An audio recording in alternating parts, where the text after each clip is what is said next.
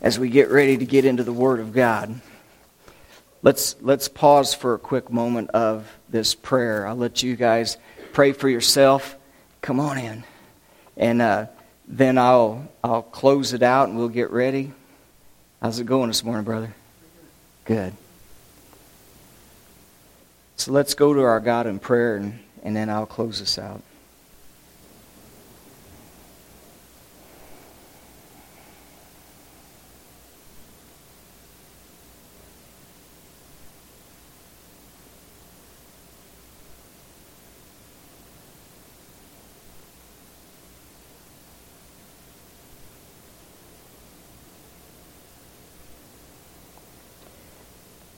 Our Father in heaven, hallowed be thy great and holy name. And Father, we, we can't imagine that you have adopted us as your children and that you love us. But Father, that's just what grace is. I'm so thankful for that love and for that grace and for your Son, Jesus Christ.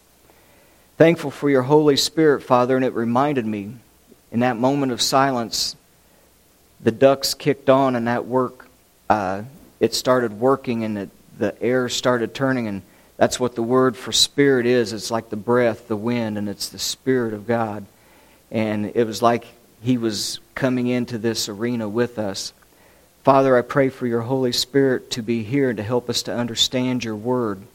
I pray that your word's powerful and that it will sink deep into our hearts and our minds and we can take it with us today. Help us to understand it father and the power that we have through your might. Challenge us with what we're about to hear in Jesus' name. Amen. All right, we're going to be in Ephesians 6. If you want to go ahead and turn your Bibles there today, I'll get there in just a moment. But as we got a question for you tonight as you're turning there.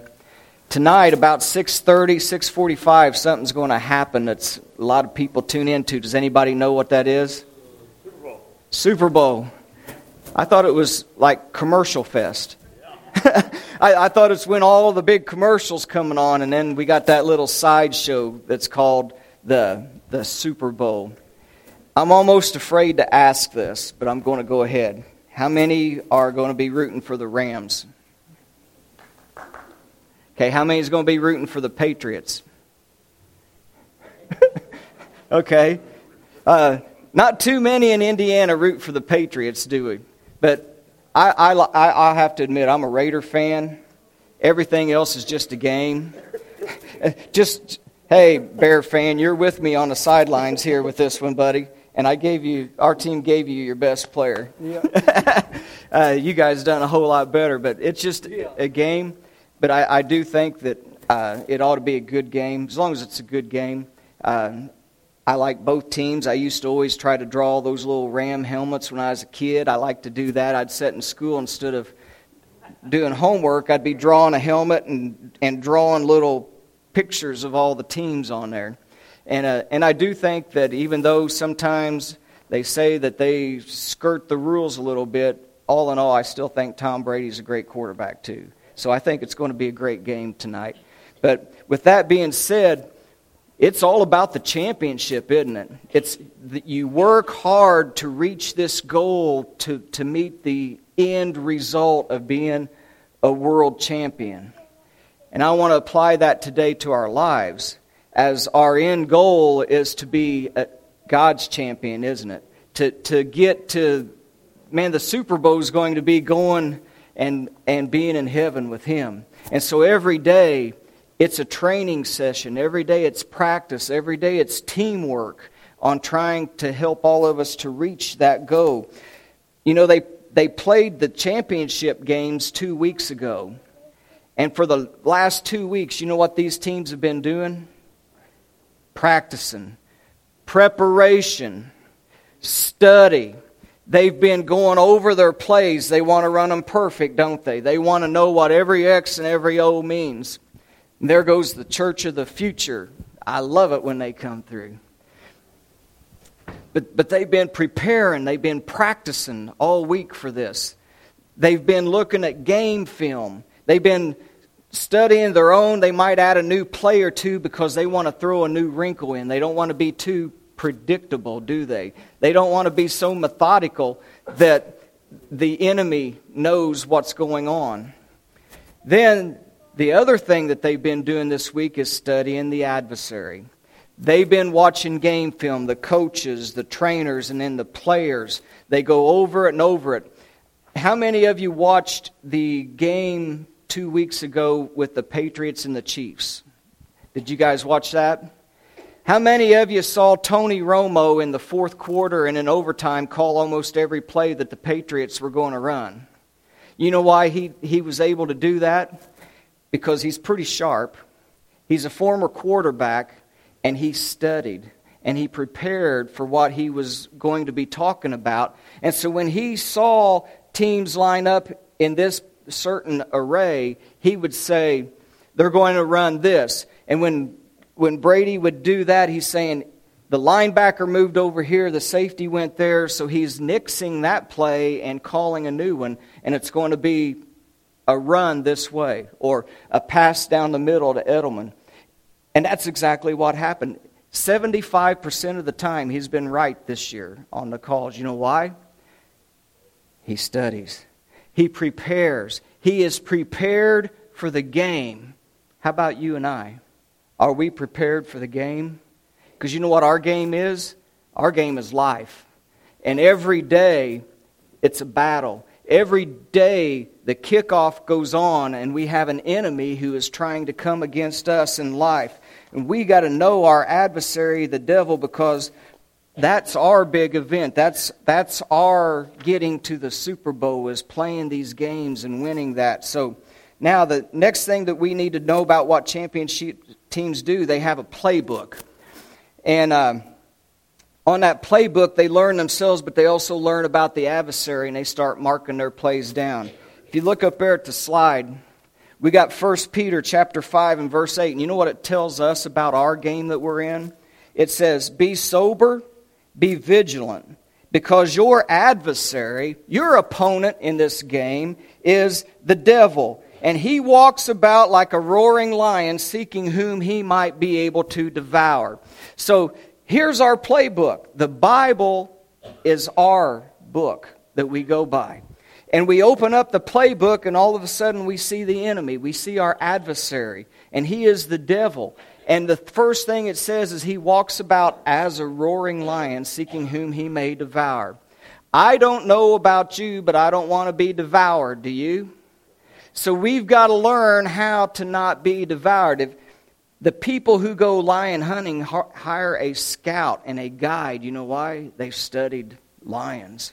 And they've been hunting them for a long time, and they know their tendencies and they know a little bit about them, so that you don't just go out there and get devoured. You are the one who will conquer them. We've got to know a little bit. He's on the prowl, and his mission in this game is to have your soul and to keep you from going to heaven. That's his whole mission. He knows he's failed, and so his mission now through eternity is going to be to get you to go there with him. So we've got to know how to battle him out.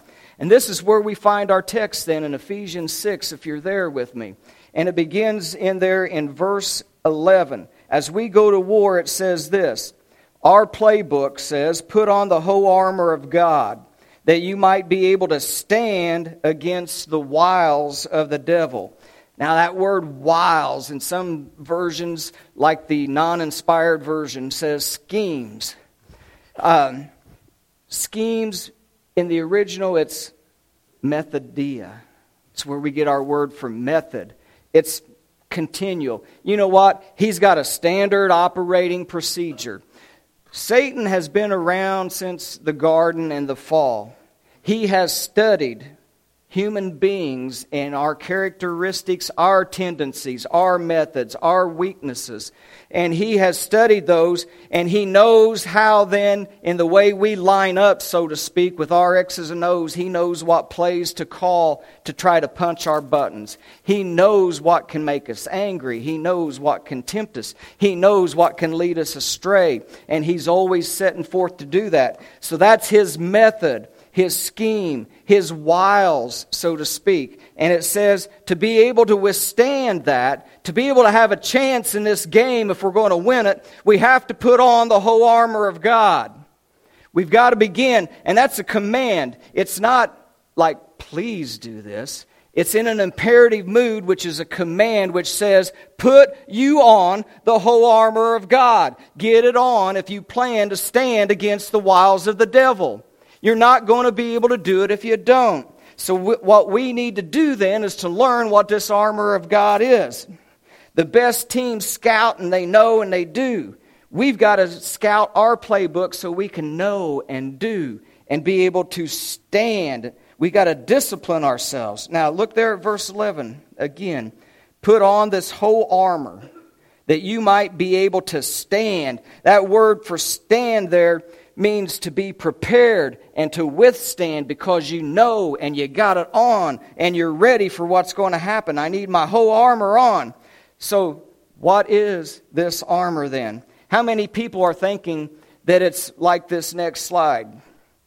That the whole armor of God looks like that. How many people have saw that, been taught that? that this is the armor of God. And we have this Roman soldier here who has his cute little helmet He's got his breastplate, he's got his belt, he's got on all of the different things that, that a Roman soldier had when they went out to battle. And we've been told that that's what it is. And you know why people said that? Because Paul wrote this letter. And when he wrote this letter, he's in prison. And you know what he's done? He's chained to a Roman guard. He's not chained because Paul's going anywhere. It's because, can you imagine being chained uh, 12 hours next to Paul, you would be wanting to run because he's going to give you the gospel for 12 hours and he's going to talk to you about God for 12 hours and they got to chain the guard to him so that the guard don't leave him. So people think that he is writing about this soldier.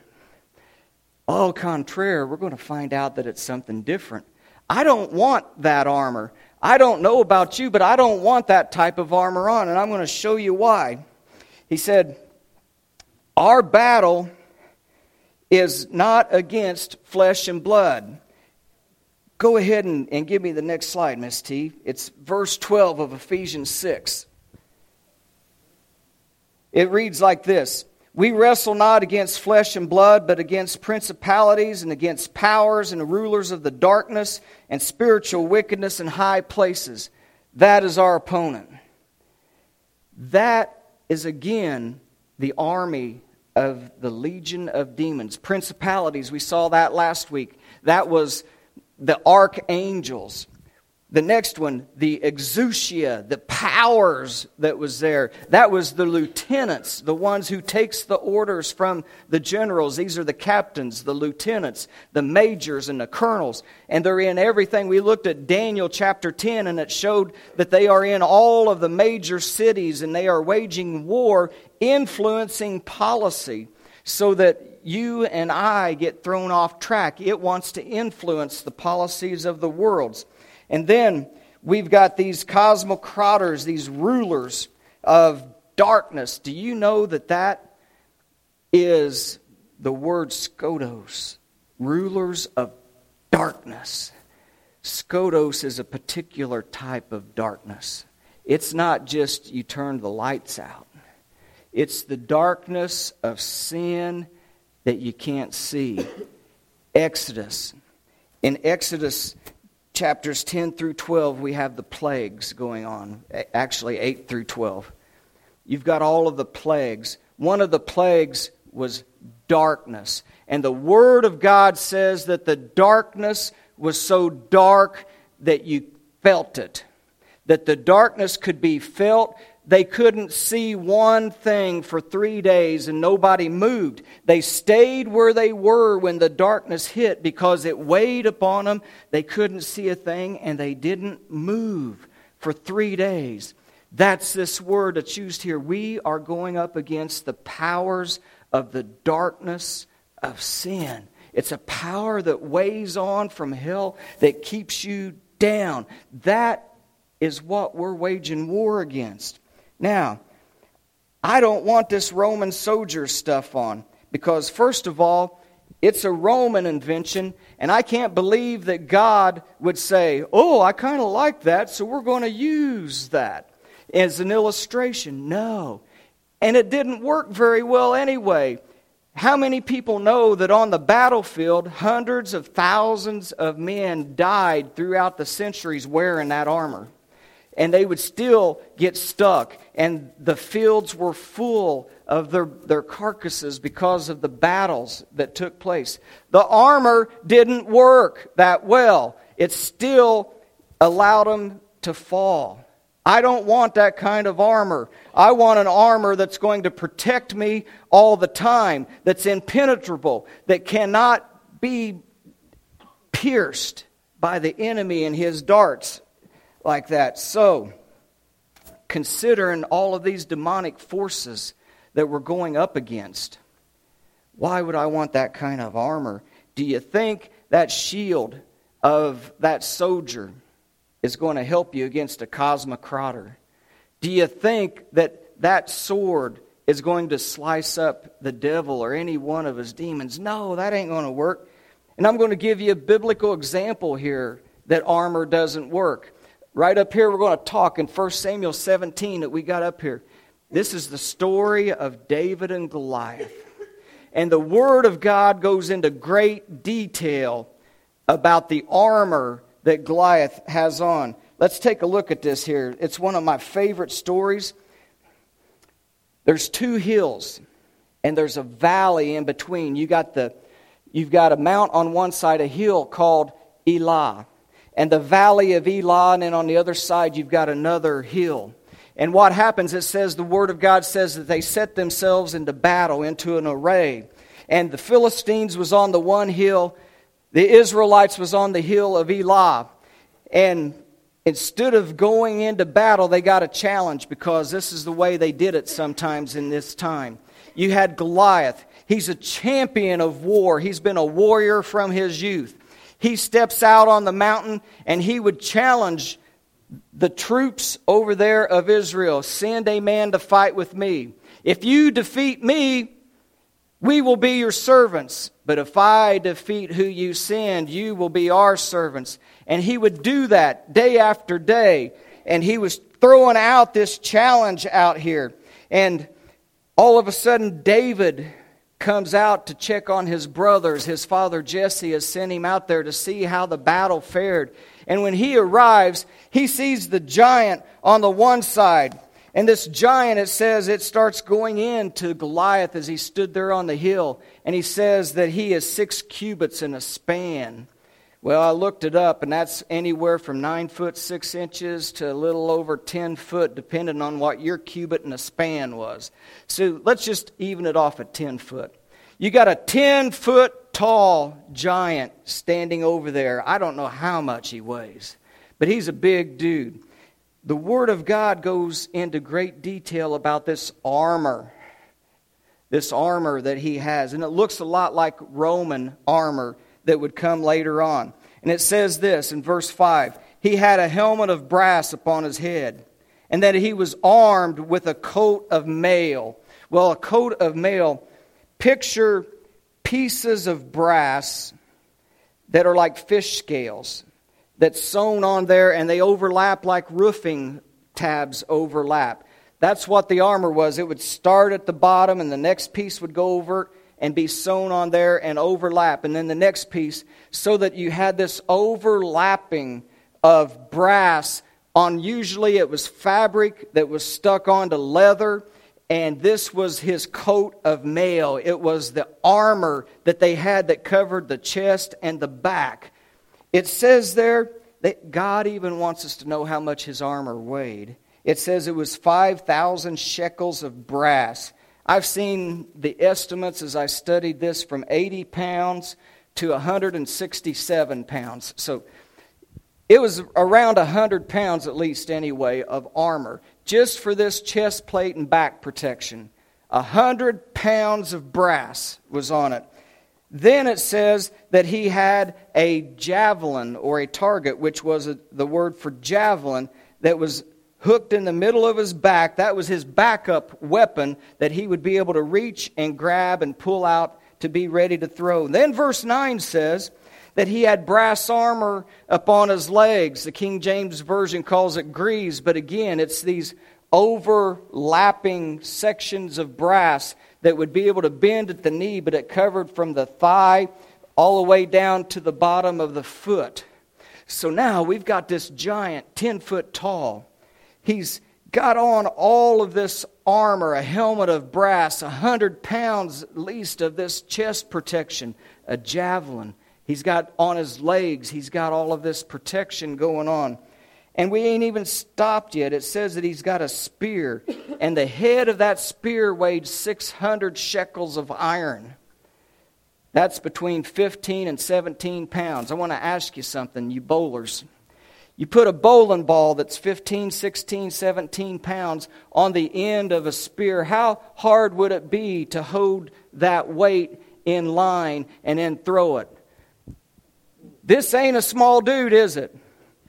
This is a big, powerful guy, and he's got an 18 to 15 pound spearhead just on the head of this thing that he's going to get ready to throw.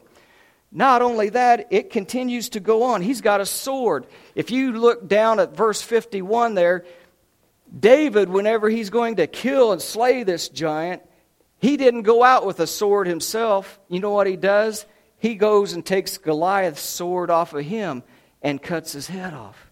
So he's got a sword besides this spear and this javelin that he's got going on. And he's standing over there daring the army of Israel to come out and fight him. And every time this giant stood there and said, Fee, fi, fo, fum, send me someone over to fight, you know what happened? The army of Saul would run and hide like a bunch of chickens. And I know some of you has raised chickens before. What happens when a chicken is out there and they see a hawk start to circle? You know what they do? First, the call usually comes out from the rooster, and they all start doing this. And they start running around back and forth looking for a place to hide. I'm not kidding you. The Word of God says that the armies of Saul, every time the giant got out there and said, Fee, fi, fo, fum, I want someone, these chickens would go running and looking a place to hide. David pulls up and he says, Why? I want you to see the difference in the thought process. The people of the army and the people of the Philistines. Goliath would always say, You guys are the army of Saul. They thought they were the army of Saul.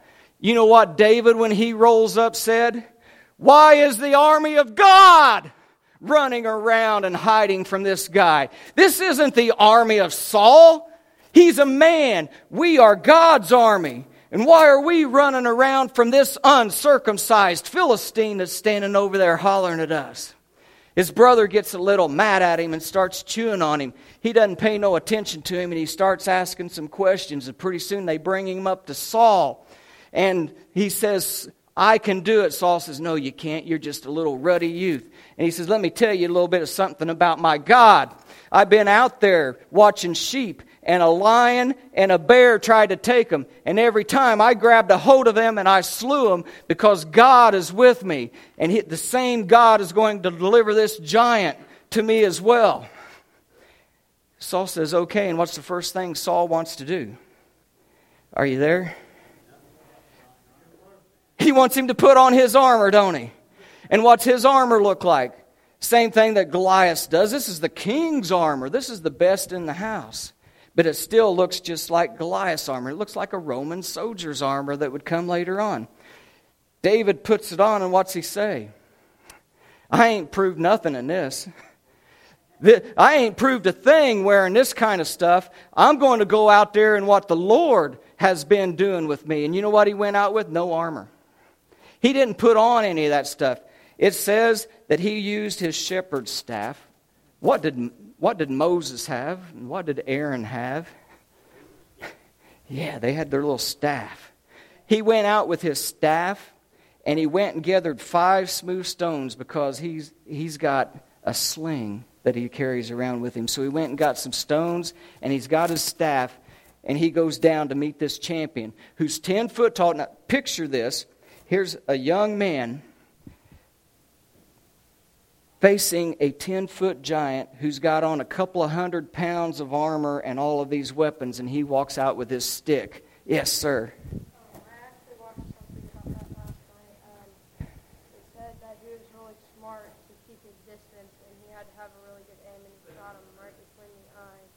He exactly did. And he was probably about your size. Stand up over here, Austin. Come here a minute. He was about 15, 16, 17 years old and probably about this size. And he's facing a 10 foot tall guy with a couple of hundred pounds of armor on. And you've got a little staff and you got a couple of smooth stones. But he wasn't afraid. You know why? Because God was with him. He's a battler. Go ahead, sit down. He's a battler for God. He knows who the, whose battle it is. It's not his. What did Ephesians say there? It says, watch, Sarah, it says, stand ye firm in what? The first verse there in verse 10 in the power and might. The first verse of this section says in verse 10 of, of chapter 6 of Ephesians, stand firm in the power and the might of the Lord. And that's what David had. And so he steps out there, and Goliath looks out there and he says, Did you send that to come out to me? Are you insulting me? And it says he cursed David by his God. So he was taking his gods and cursing David and telling him what he was going to do to him. He said, You come out with a stick and a little bit of rocks against me? And David said, I want to tell you something, brother. He says, You're an uncircumcised Philistine, and you come out here with a sword and a shield. We, oh, we wasn't finished yet. Goliath not only had that, he had another guy with him. He had another soldier that carried his shield. So he had a guy with the shield going out before him because the shield had to be big to protect him. So one whole guy had to hold this shield while Goliath comes out. David goes up and he says, You. You talk about my little stick and my little rock. He said, You're coming out with a sword and a shield and a guy carrying it, and you're coming out with this armor. I come to you in the name of the Lord. And the same God is going to take you this day, and I'm going to separate your head from your shoulders, and you're going to fall, and I'm going to feed you to the birds of the air and the beasts of the field. And with that, David ran at him, and I bet no one's ever ran at that giant in a battle. I bet they went the other way, but he went at him. He's never seen that before, and it took him by surprise. And while he's standing there watching that, guess what happened? That sling went, and that rock went, and guess what it did? Buried it, didn't it? Right in the forehead, it says, between the eyes. Guess what? Did that armor help? Did the shield help? Did all of his stuff help? No. Why? There was a weakness in it, wasn't it? You know why? It's man made. That's all man made. That's not going to protect you. I don't want that kind of armor, and I don't even know where we're at right now. okay, back to Ephesians 6. Go ahead and take me to Ephesians 6. Back to that. I told you he's going to come back here in a minute. Now, look at verse 10 again. Finally, my brethren, be strong where? In the Lord. And in the power of whose might? That means I'm nothing, doesn't it? And that means I don't need to take my strength, my stuff out there. I need to be strong in the power of the Lord and in the power of His might so that I can stand against the adversary that I got going on. And verse 11 and verse 13 is both going to tell us the same thing. What am I commanded to put on? Who, whose armor? So it's not my armor, it's not Roman soldiers' armor, it's not Goliath's armor, it's somebody else's. I want to tell you something else, too. I, I, I've totally passed this one up. I think I put it on our, uh, on our Berean chapters. But in Isaiah chapter 59, if you go down there to like verses 16 and 17, in Isaiah, write that down, Isaiah 59, verses 16 and 17. It says there, there we go. There was no man to be an, intercessor. You know what that means? A helper, a prayer warrior, going in on behalf of someone else. That's what we talked about when we began this about praying for others and the power that it's been done. In Isaiah's time, the Lord's writing, and he says, I'm surprised that you don't have intercessors. I'm surprised that you don't have people helping each other out and praying for each other and doing things for each other. I'm surprised about that. And then you look as verse 17 goes on, it says, I brought salvation. I sustained him. And then what does it say? He put on righteousness as what? Isn't that a part of the armor that we're told to put on in Ephesians 6? The breastplate of what? Okay. This is in Isaiah 59, 16, and 17. God's commanded them there put on a breastplate of righteousness and a helmet of what? Isn't that in, in Ephesians 6 as well as part of the armor? How many people know that Isaiah was written in 700 BC, several hundred years before the Romans had their armies and their uh, armor that they created? So God Paul is quoting Isaiah 59. We are not talking about man made armor. We are not talking about Roman soldiers. We are talking about God's armor. And next week we're going to really get into what that is. Okay, go ahead and, and I got Miss T going everywhere. Go ahead and slide me back to Ephesians uh, 6 again, and then we'll hit that one. Okay, in Ephesians 6, verses 14 through 17, it says, Gird your waist with truth. Put on the breastplate of righteousness. Get your feet shod with what? Preparation of what? The gospel of peace. Didn't we just talk about the ones that's in the Super Bowl are the best prepared? Prepare yourself with the gospel of peace. Take on the shield of what?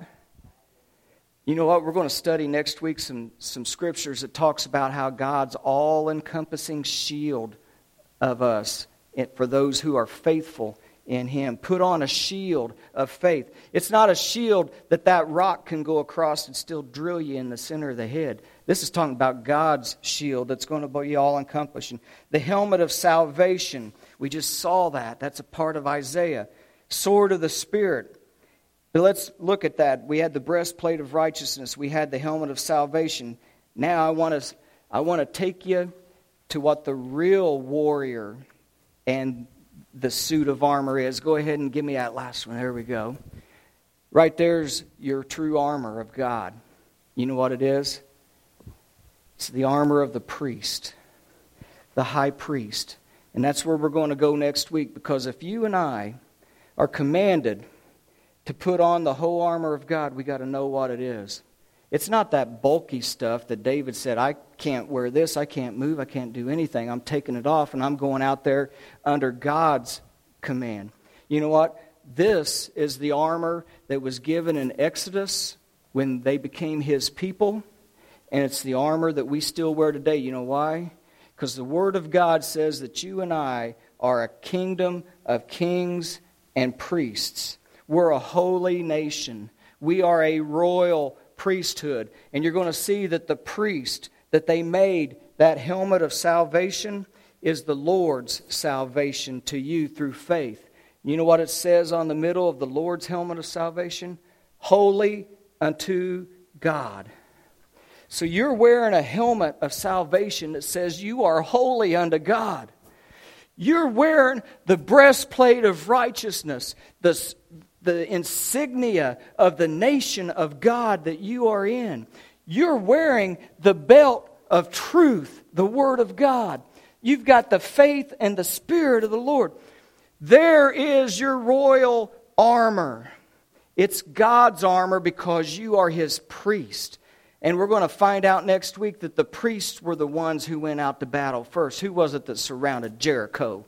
The priests went first. Who's the first ones that stepped their foot in the water to go from the wilderness into Canaan? The priest with the Ark of the Covenant put their foot in the water and the water stopped and the people went across. And when he said, We're going to take down Jericho's walls, the priests were commanded to go out there with the shofars and the trumpets and walk around in the front because the priests led the battle. Aaron and Moses were of the tribe of Levi, the priestly tribe, and they led them in battle. Everything was about the priests being the intercessors and the warriors and the leader of God's people. And guess what? As our worship team comes on up, we're going to talk about that next week because you and I are priests. And it's our calling to put on the royal armor of God, this helmet of salvation, this breastplate of righteousness, feet shod with the gospel and the, being prepared with the gospel of peace. I hope you come back and you bring somebody because they need to know about this too. Everybody needs to know about what our true armor is. But today I hope you realize I don't want Goliath's armor. I don't want Saul's armor. I don't want the Roman soldiers. I want God's. And I want to learn next week how to, how to put that stuff on and what it means and, and what I'm supposed to do. So I hope that's your goal as well, and I hope that you're putting it on now. And if you are not a Christian, if you're here, and you've not named Him as your Savior, you need to today. Today's the day of salvation, to put that helmet of salvation on and to become His child, and to walk out of here with that armor starting to go upon you. If you are here, a lot of us are Christians, hey, let's begin to put the whole armor of God on, the true armor of God, okay?